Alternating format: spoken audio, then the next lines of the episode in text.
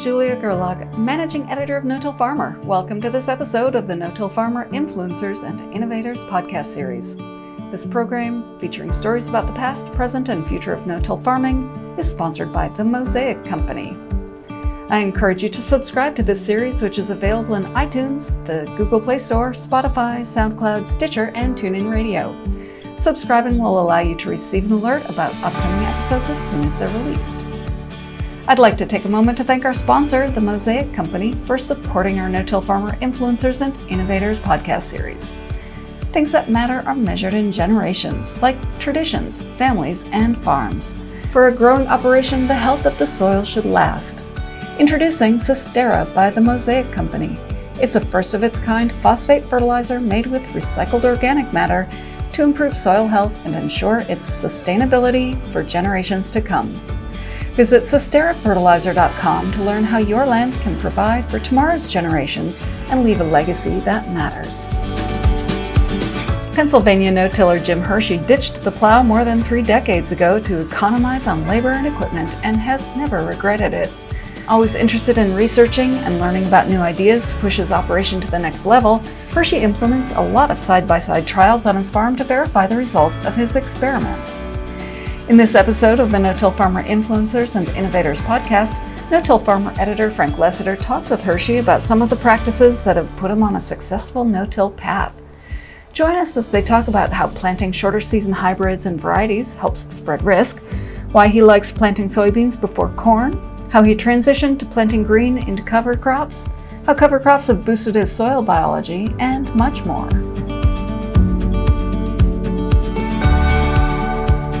Did you grow up around the area you're farming in now or someplace else? Relatively the same area. We were Lancaster County natives. I grew up in the county. We've been here at our present location now for 43 years, so Wow. been here a long time. You grow up on a farm? Grew up on a dairy farm. Yeah, so Yep. did I. And I decided milking cows and lugging hay bales, I wanted to do something else.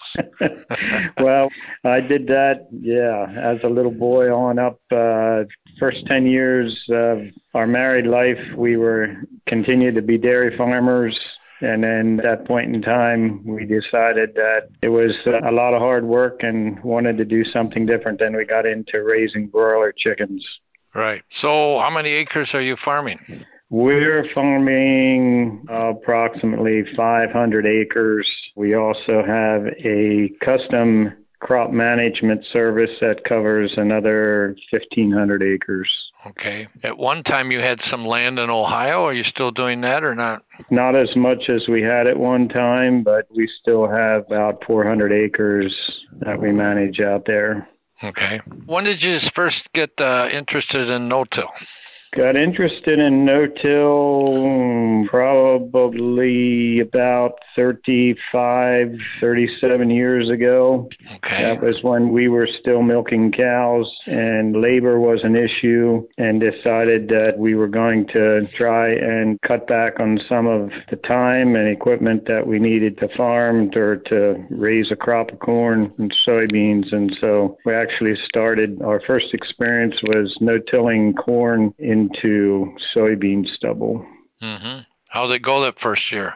Well, it could have been worse, but it was a learning experience because my planting equipment was not equipped or designed to do an adequate job. Mm-hmm. And so that's why it wasn't long, I guess, two years after that, then I upgraded corn planters, got row cleaners and some no-till coulters and things like that on a planter that I could do that. But everyone told me, hey, expect a yield drop. The first three years is going to be a big challenge, but honestly, I can say that I don't know that I really experienced that in any significant way, not like some fellows might have. Well, it's like back in the 70s, people told me, well, if I no till, I'm going to have to plow every four or five years to control. And I used to say to them, well, give it a try. If you end up having to plow, then you end up having to plow. Well, most of those people never plowed. Never They- plowed. Right. Yeah. Right. Yeah. Well, and then the old adage was, well, if you're not going to be plowing, then you're going to have to be using more herbicide. But boy, have we learned so much in the last years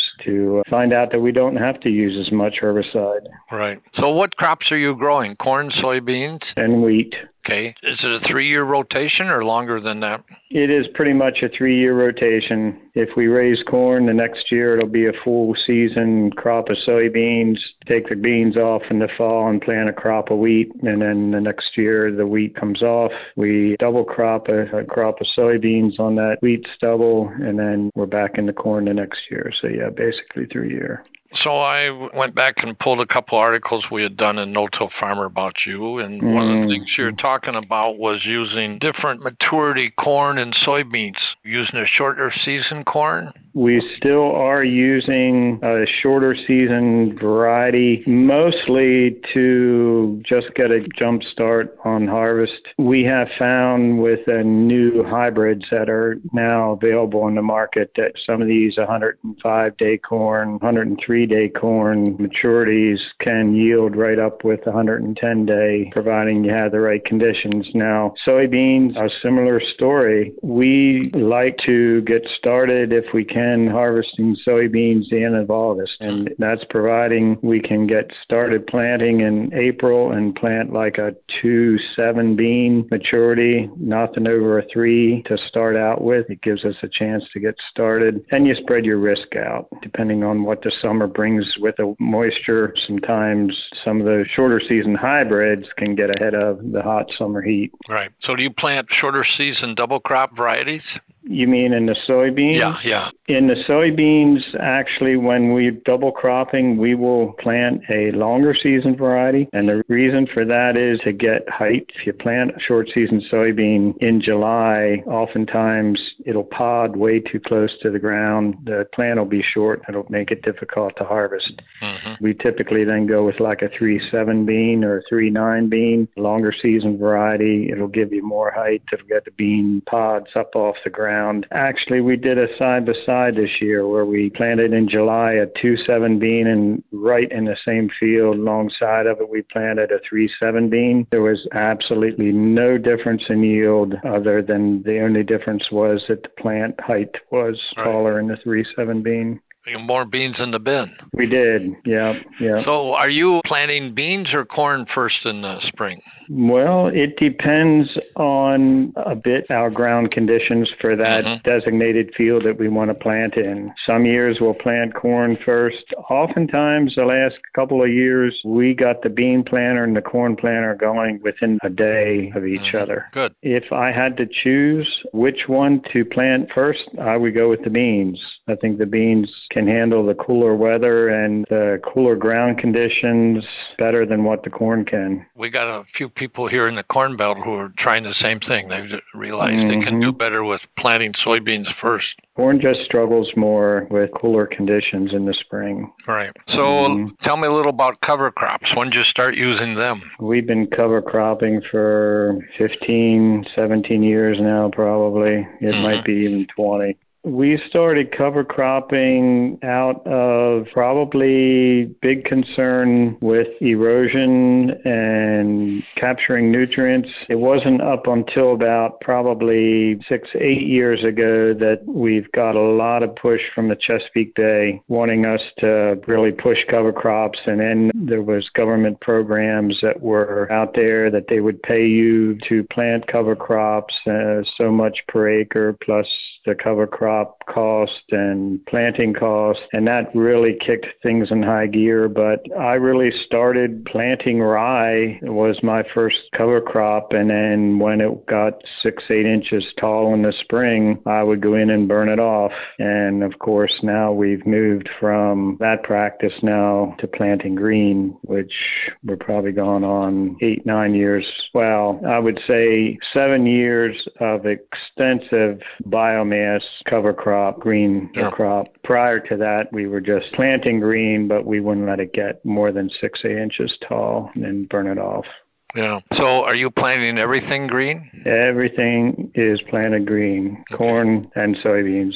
Course, not the wheat, but the uh, corn and soybeans we do. Right. So have you got a favorite cover crop mix you use or what? I've been back and forth. Seems like every year we try something different, but I do try and get a cereal grain. My preference still is to get a percentage of rye, cereal rye in that, and then I like to get some legumes in there, some vetch, several types of clovers, we did not this year, but we have in the past. We planted a pound or pound and a half of radish in. But if I had to have a favorite, you hear about these guys have 13, 14, sure. 17 way mixes. And I have really cut back my rates also of cover crop because of our planting green. We actually have delayed planting in the spring already to try and build up more biomass.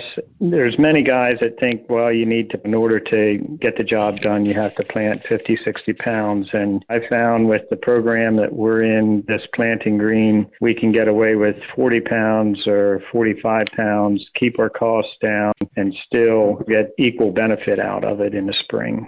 Mm-hmm. So, how much do you like to let this grow? You said early on you started with six inches. I assume you're taller than that now, or can you get too tall? No.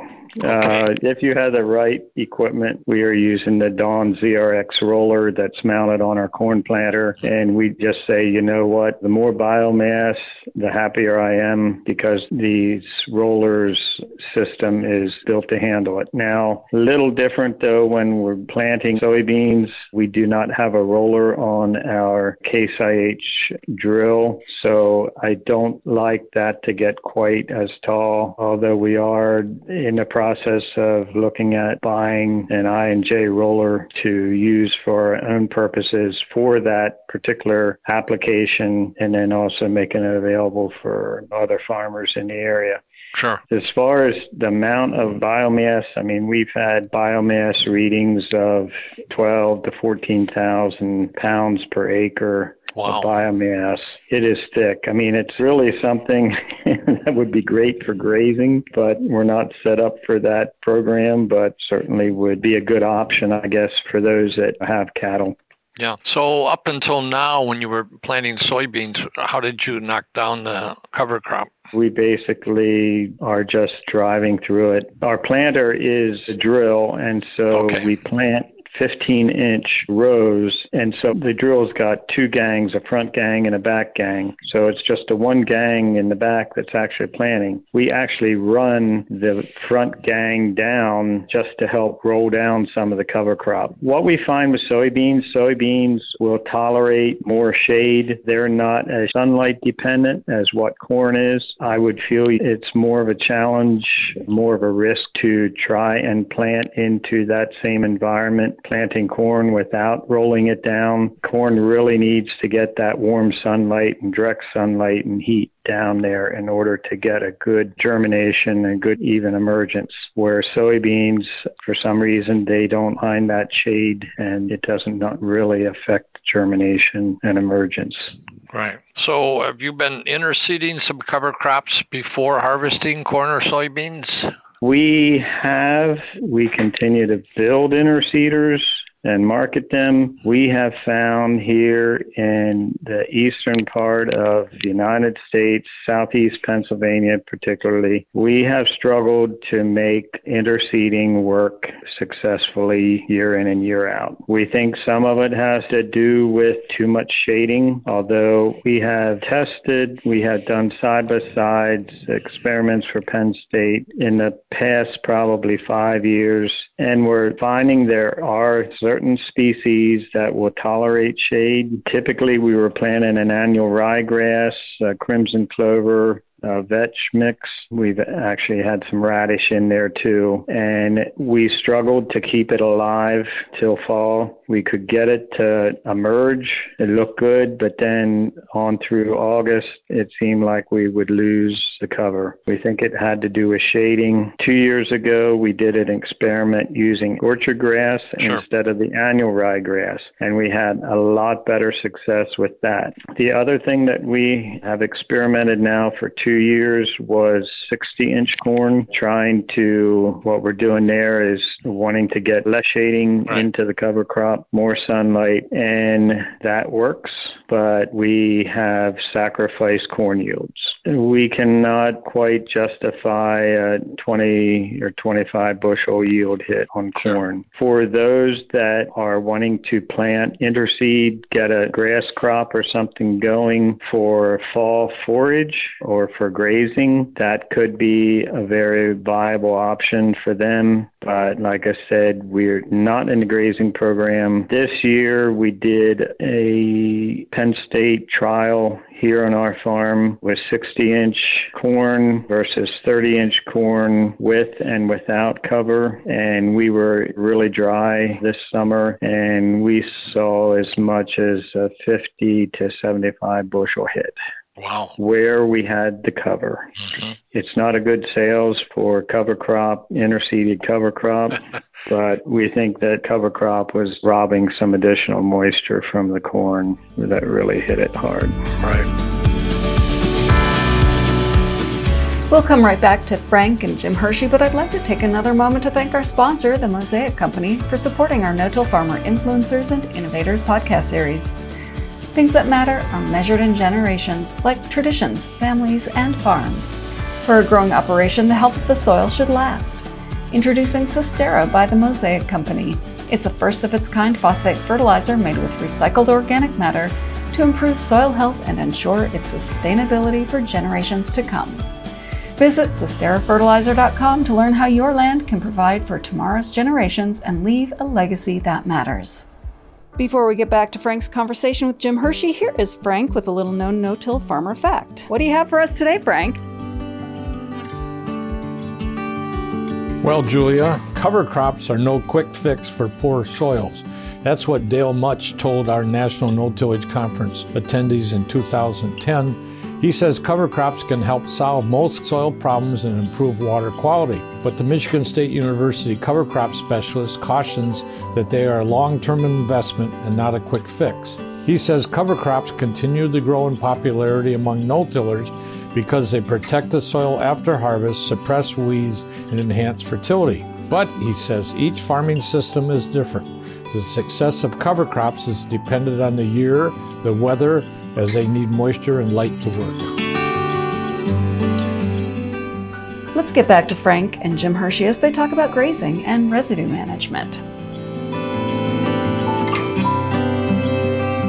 So you talked about soil structure and drainage and soil health. You seem to be really enthusiastic about this. What are you doing other than cover crops and no-till? We're actually doing a soil benchmark study with the PASA group to mm-hmm. try and see in different management practices how it affects the organic matter, water infiltration, carbon, all those to I guess help us better understand is what we're doing actually benefiting the soil. Mm-hmm. So we've done it in soil that has not had cover crops or hasn't had a long history of it. I don't know where we're going to go with it. I mean, this is now this year, uh, this fall yet. Actually, they're coming tomorrow to pull samples and do a water infiltration test again. One thing we struggle with is the organic matter here, and we have not seen the significant increase in organic matter with these programs like we would like to. The other thing that we've been talking about is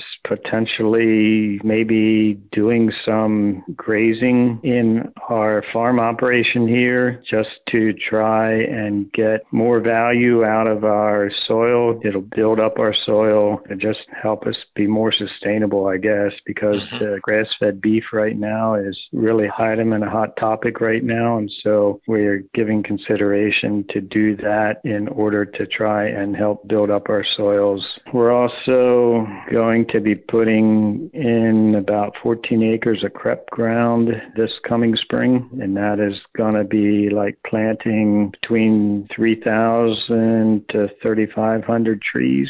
Again, what we're doing there is we're trying to protect the streams that go through a farm. All this to help in our effort to help support cleaning up the bay. Sure. Right. One of the articles we did on you was way back in 2011, and at that time you were saying that one of the biggest management challenges with no-till that you were working on was residue management. Mm-hmm. I take it that starts with the combine. Yes, it does start with the combine. I think back then I was not probably planting quite as diverse cover crop as what I am now, and so I think as I enhanced the cover crop and started started building up soil biology, I've got a lot better in nutrient recycling and also helps to break down the residue.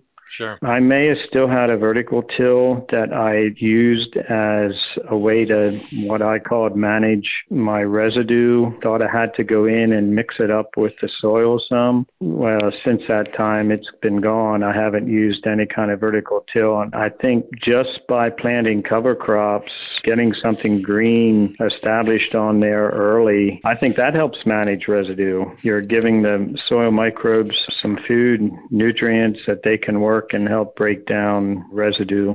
Let's talk about no-till corn. What's your fertilizer program? When do you put it on? What do you try to put on? How often do you soil test?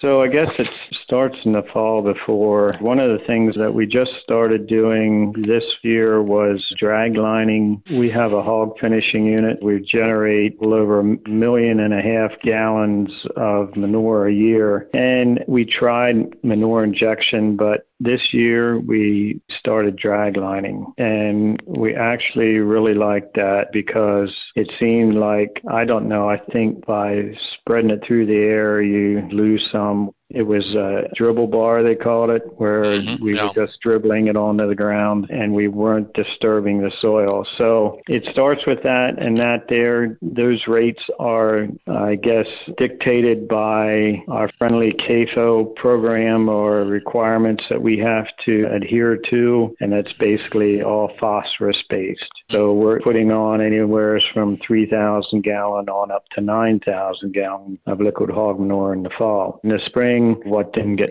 covered in the fall will get covered in the spring. Then we will add additional potash as needed. We do have to put some additional potash on that we spread on in the spring ahead of planting. And then with the planter, we typically will use five gallon of a 621 6 starter pop up fertilizer in furrow, and then we'll put as much as 50 pounds of UAN down also with the planter, and that is dribbled on behind the closing wheel of the planter. That basically is our fertilization program, with the exception then we will come in and do a side dress uh, nitrogen 2802. We inject it. We felt that we have gotten advantage out of injection versus dribbling it on. We got a 12 row toolbar that we put it on with a disc holder in between the rows. Use any micronutrients? We do not. We do not. We have already, but we haven't for years. Yeah. A year ago, I was in Ohio and I visited a no-tiller that had a dairy operation, and they were putting on dairy manure in the spring, but they were using their drag line as a way to crimp the cover crop okay. well, I haven't tried that yet. they were making it work. It was easy. You look at the field and you could see a corner that they didn't get to, and it made a big difference. I wonder if it kept it down or if it was just for a short period of time that it laid it over. How tall would the cover crop been then when they were doing that? Well, I was there in early June, so they had probably done oh, it a oh, month okay. month earlier, so I don't know. But they've been doing it for two or three years, so it must be working for them. Okay. well, yeah, you're making good use of your resources there. right, right we talked a little here, but you seem to really be big on research and getting plots out and everything. Mm-hmm. Uh, how important side is that? Side. side by side? Yep, side by sides. And because if you do everything the same, you don't know if you're hurting yourself or sure. helping yourself. We do nitrogen tests uh, side by side, like split application of nitrogen versus putting it all on at one time. This coming year, actually, we did it in a small small scale this past year where we did a side by side of cover crop versus no cover crop. And now this coming year, we're cooperating with Penn State again on a little bit different. It's going to be three different practices. The one is no cover crop, and there's going to be one that's cover crop and terminating it early, which six, eight inches or something in the spring. And then the next one will be like extensive cover crop biomass, like six, eight foot rye. And we're going to do this in the same field, multiple replications, just see which one wins. And it's going to be a three year program. So we're going to do it for three years because obviously weather conditions and everything can affect one year's results. So I'm hoping that what I like with extensive cover crop planting green is going to be the winner, but maybe it won't be. right, right, right. Yeah, I feel there's big value. And you don't have to do in cooperation with any university or anything, but you can skip a pass of planting cover crop or adjust your corn planting population or right. there's so much we've been doing this for probably the past five, it might be seven years now where where we do our own side by side or cooperate with Penn State or Cornell or somebody on something. You got a minimum acreage you like to do in a side by side? No, it just depends a little bit on how the field's laid out, I guess. Right. I like to do multiple replications, like mm. three or four replications in the field if you have the room to do it. But it all takes time and you wonder sometimes why you do it, but it's fun then in the wintertime to sit down and put all the information together and see what we can learn from it. Right. Well, it's funny too because there'll be some guys that don't do much research, but then something happened and a nozzle plugged up, or they ran out of seed, and all of a mm. sudden they learned something. Learn from their yep. mistake. Learn the hard way, they say. Huh? Yeah. Have you researched fungicides?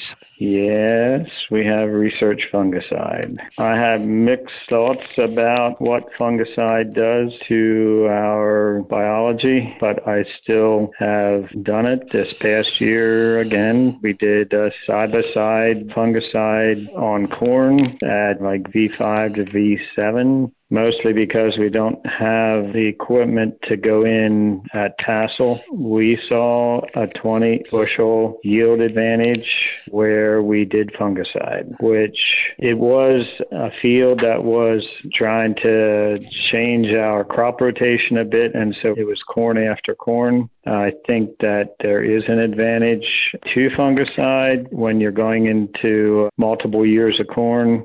Soybeans, we're actually, we have done some fungicide years back on soybeans, and we could not get enough yield to pay for the product. But after this year, with the corn research that we did, we're going to do a soybean side by side next year.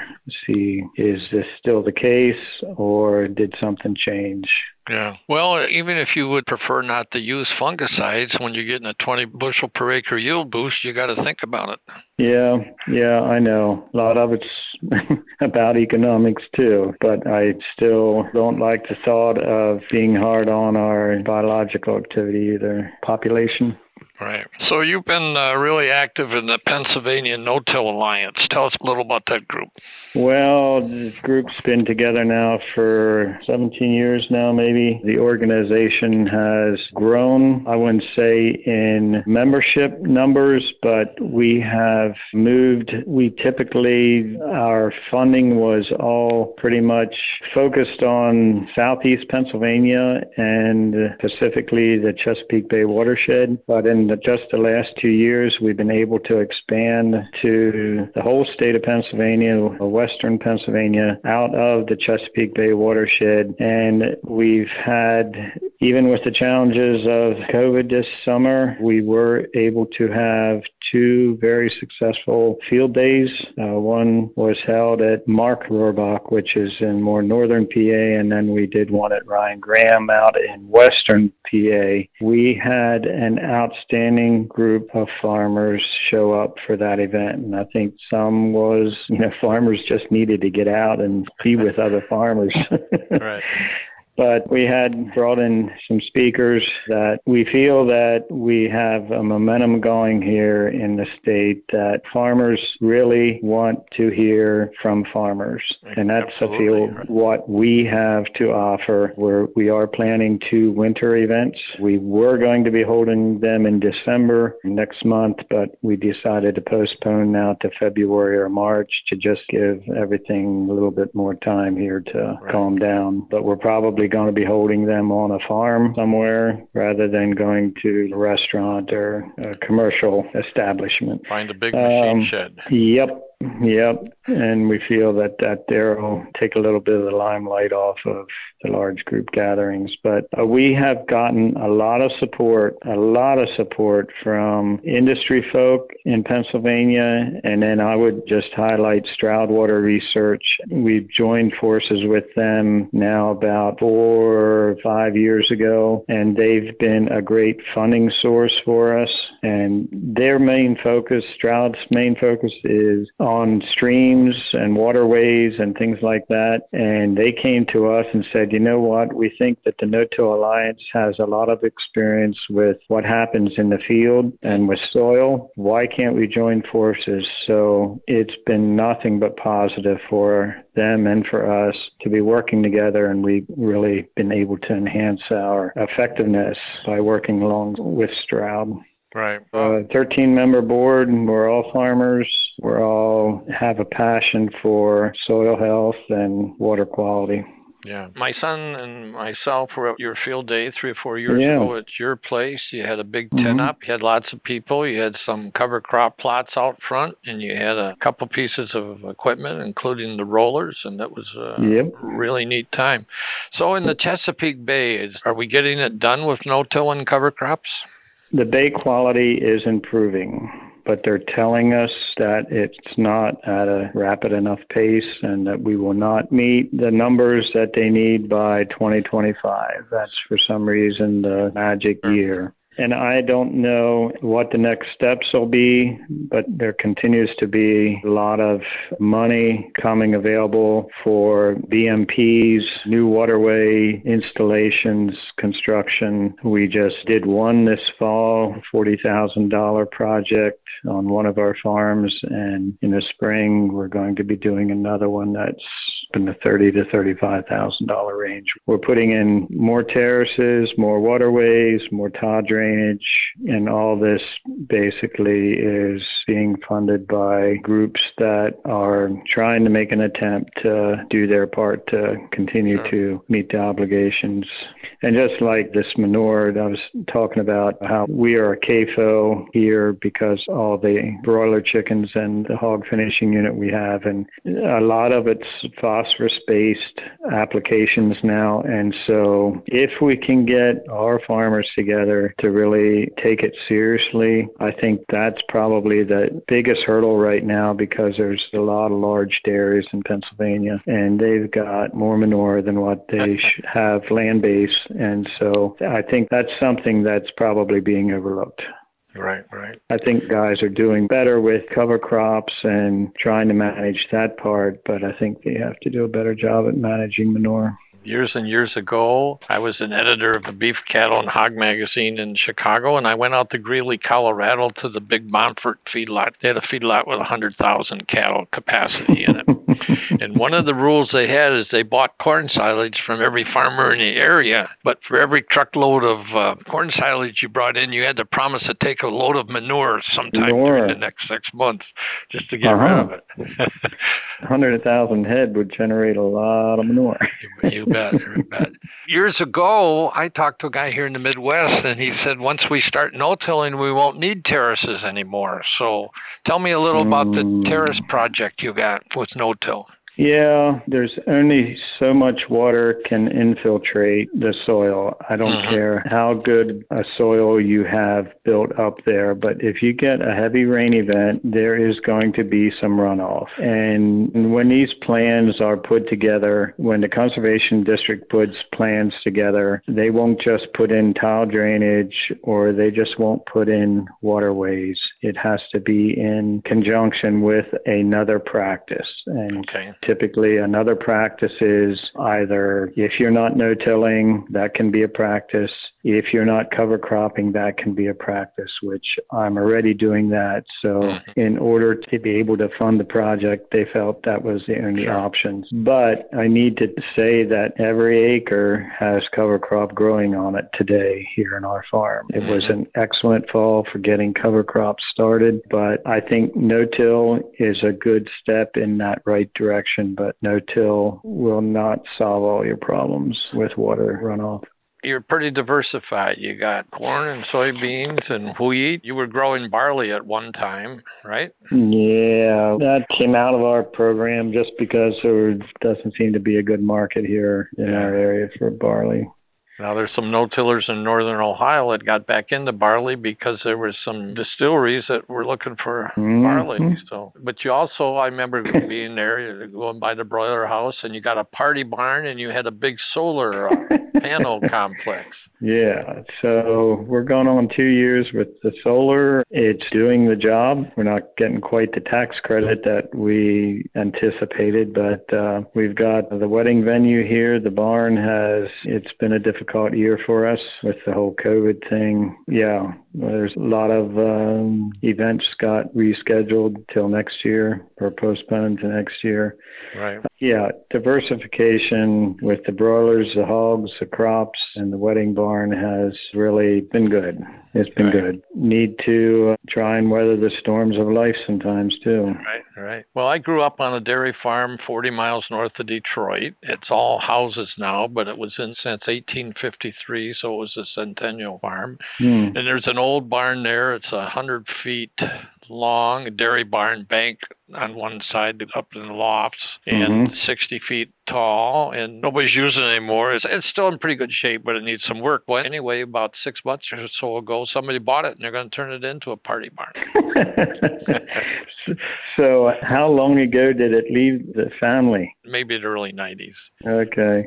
Right. Yeah, that doesn't really surprise me. There just seems to be, even in our own county, there continues to be more and more people that are revitalizing these old bank barns and Right. make them into a wedding event. Right, right. So, uh, in the next couple of years, what new project you got going, or what do you want to research you haven't been doing? So I'm going to do more research with this dragline concept, like side by side, and I want to listen and learn more about grazing. Mm-hmm. Like I said earlier, I think there's value in it, both economically and from soil sustainability, farm sustainability aspect too. Regenerative ag has really gotten a lot of wind behind its sail right now, Right. and I think something that I need to learn more about, potentially maybe try some of it here in a small scale. Right. Hey, I'm going to let you go. This was really great. I appreciate you Yeah. doing this. Well, Tag, it's always good chatting with you, Frank. Appreciate what you're doing there. All right. Take care. All right. Thanks for tuning in to the No Till Farmer Influencers and Innovators podcast. You can find more podcasts about no till topics and strategies at notillfarmer.com forward slash podcasts. Before we wrap up this episode, here's Frank once more answering a listener inquiry. This one, Julia, comes from a reader who asks how they can get more earthworms to inhabit their no-tilled soils. The answer comes from Eileen Kladivko at Purdue University, who says one of the ways to encourage more earthworms is by planting cover crops, adding manure and compost, reducing the amount of tillage and the disturbance of the soil, while keeping the soil covered with a layer of mulch most of the year. The ideal living conditions for an earthworm require an environment of lots of crop residue and a calcium rich soil. Earthworms like shaded conditions such as provided by cover crops. They can tolerate a range of temperatures from freezing to 100 degrees Fahrenheit, and they live in almost all soil types except very coarse soils such as sands and very acidic soils.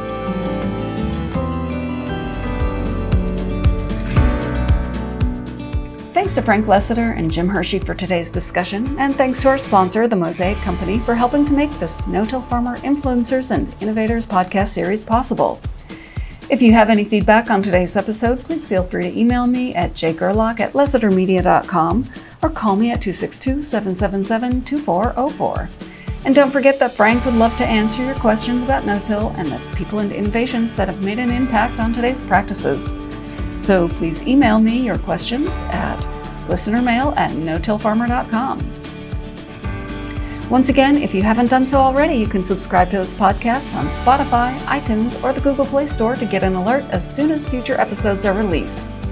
For Frank Lessiter and our entire staff here at No Till Farmer, I'm Managing Editor Julia Gerlach. Thank you for listening.